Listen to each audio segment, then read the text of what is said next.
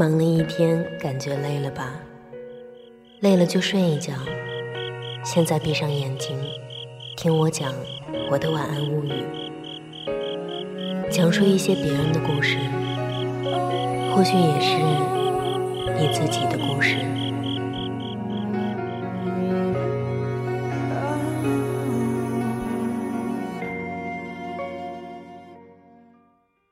我是主播猫球球。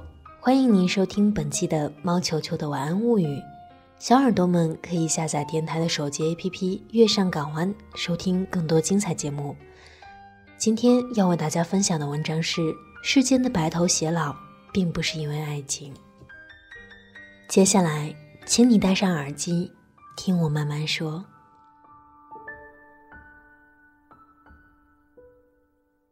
所谓白头偕老，并没有那么高深。只是在温柔的时光里，慢慢习惯彼此。所有的久处不厌，都是因为彼此的用心。这次我想讲述的是爷爷和奶奶的故事。爷爷小时候家境不错，他父亲在香港有很大的生意，所以从小便是个穿着西装、喝着飞鹰牌奶粉的小少爷。可后来，在他八岁的时候，父亲被扣留，生死不明。房屋被没收，爷爷从小少爷一夜之间变成了赶着车去卖豆腐的小男孩。他酷爱读书，勤奋好学，所以具备了一个进步青年的所有技能，满腹诗书且多才多艺。某一天，当他遇到了当时年轻美丽的奶奶，他生命里最大的惊喜。奶奶家境很好，生活一直很小资。会弹钢琴，喜欢看黑白外国电影，爱花花草草，也爱唱歌画画。他任性，脾气很大，却天真率性。爷爷于是开始了一轮又一轮写情书的追求。与其说是情书，不如说是他日记的精华本。他把日常琐事编成一首首打油诗，带着对奶奶的爱意。以一种独有的浪漫呈现出来。他一次能写好多页，日复一日，从不懈怠，直到最后，连奶奶的父亲都喜欢上了看他的信。他们终于在亲人的祝福下在一起了。后来便是那无奈的文革，爷爷以家庭成分复杂，要被下放到农村，学校的领导多次劝奶奶。只要说和他划清界限，就可以保住工作不受影响。奶奶沉默着，没有做任何回应。那时一次很大的批斗会，爷爷被批斗，奶奶突然上台，拿着话筒，对台下的众人大声说：“我相信他的为人，我更相信我的眼睛。”那一刻，爷爷哭了，为奶奶的勇气，也为他们的爱。于是，他们在边缘的小农村过起了清贫却快乐的日子。后来，小时候的我对他们印象不深，只知道他们从我出生起就坚持写日记给我。还记得小时候，我经常哭着拉着奶奶的衣袖让她抱，而每次爷爷都说：“乖，爷爷抱，奶奶腰不好会累的。”再后来，我慢慢长大。并发现总结到一条真理，那就是，不论奶奶做错与否，爷爷永远站在她的一边。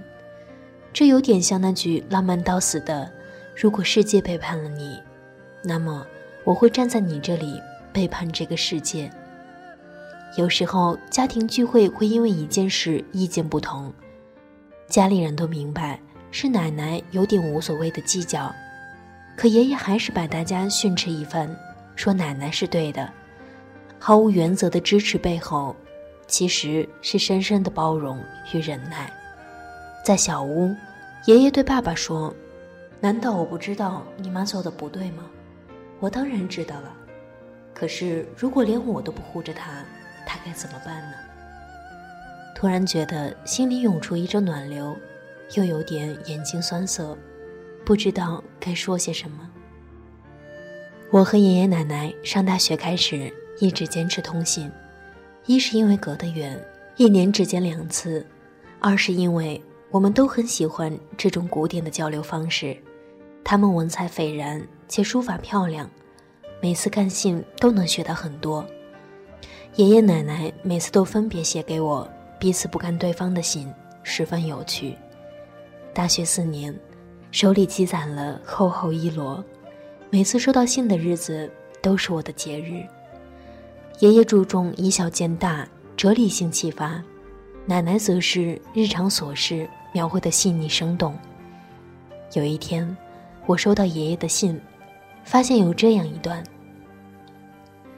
今天阳光很好，于是起身去北山散步，不知不觉天阴了。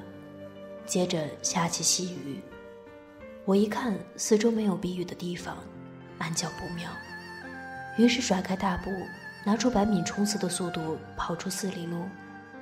下山后总算找到间路边小店，此刻大雨倾盆，天空奥底似的。我叫了辆出租车回了家，刚进门，又是一轮大雨如注，但房门紧锁，你奶奶不在家。其实，之前我们因一件小事拌了嘴，小有不愉快。可这时的我不由想，他是去了北边小花园了，还是去政府广场了呢？天不好，为什么不早点回家？我想送伞，都不知道去哪里送，很是担心。刚准备两个地点都去找一下，突然见他回来了，原来是给我送伞。我既感动又埋怨他身体不好，这么大的雨不用送伞的，他却说怕我淋着。原来每次我都告诉他我回来时的路线，可这次下雨，我抄近路就没有从原道回来，结果走岔路了。你奶奶不常走原路的，这趟下来怎么也得四里路，太不容易了。那一刻，我突然觉得。所谓白头偕老，并没有那么高深，只是在温柔的时光里，慢慢彼此习惯。所有的久处不厌，都是因为彼此的用心。风风雨雨这些年，愿得一人心，白首不相离。我想，没有比这更好的陪伴与懂得。而所谓的吵架，都已变为爱情的调料，因为一旦感情的天空真的下起雨来。他们首先想到的都是为对方送伞。我带着感动看完，想到的不是爱情如何，而是理解与忍耐，在彼此的心田上摇曳生花。奶奶这两年去上老年大学学唱歌，爷爷十分支持，每周准时接送，风雨无阻。他年纪大了，记性不太好，想背的词说忘就忘。爷爷就陪他一起比赛着背诵，还一见我们就说奶奶可厉害了，总是赢。爷爷喜欢看抗日神剧和历史书籍，但每天晚上都会和奶奶一起看他喜欢的剧，从韩国家庭剧到《甄嬛传》，再到现在的《芈月传》，因为他觉得，在这个并无完美的世界，奶奶是最完美的。于是，忍耐也心甘情愿，全力以赴。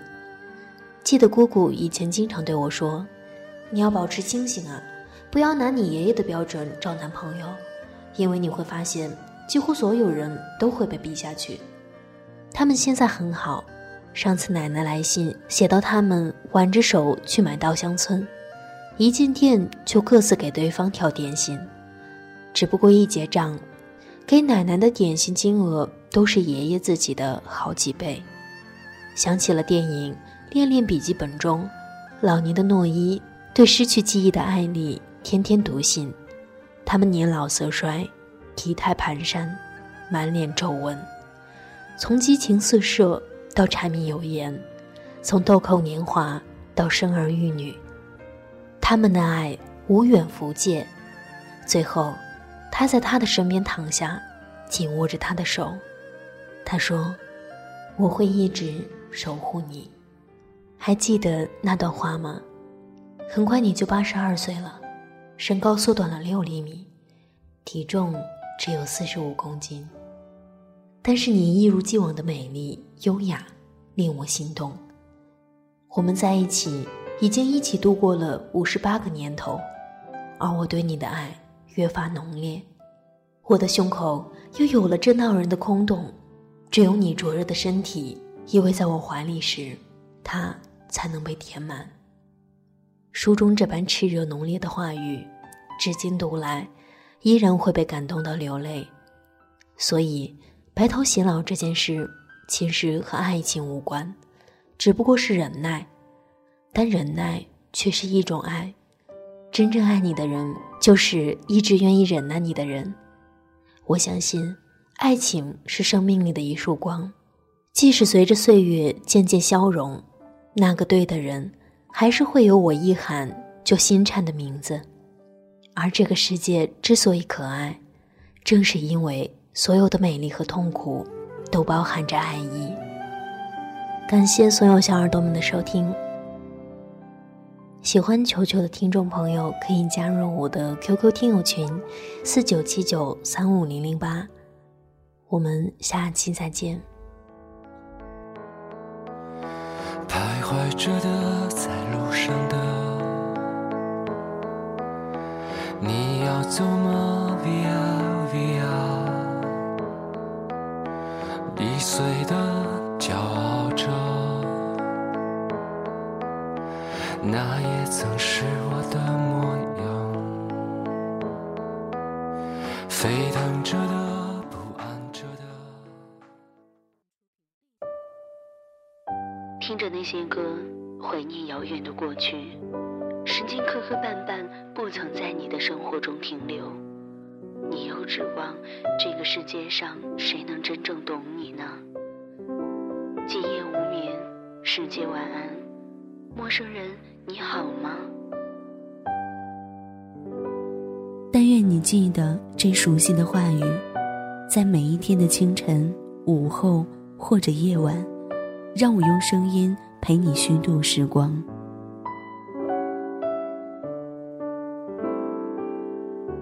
呼吁小耳朵们关注新浪微博“粤上港湾微电台”，或者关注公众微信号 “FMYSJW”，支持点歌传情，也可以私信留下你的故事，说不定下一期就是你的节目。我们下次再见。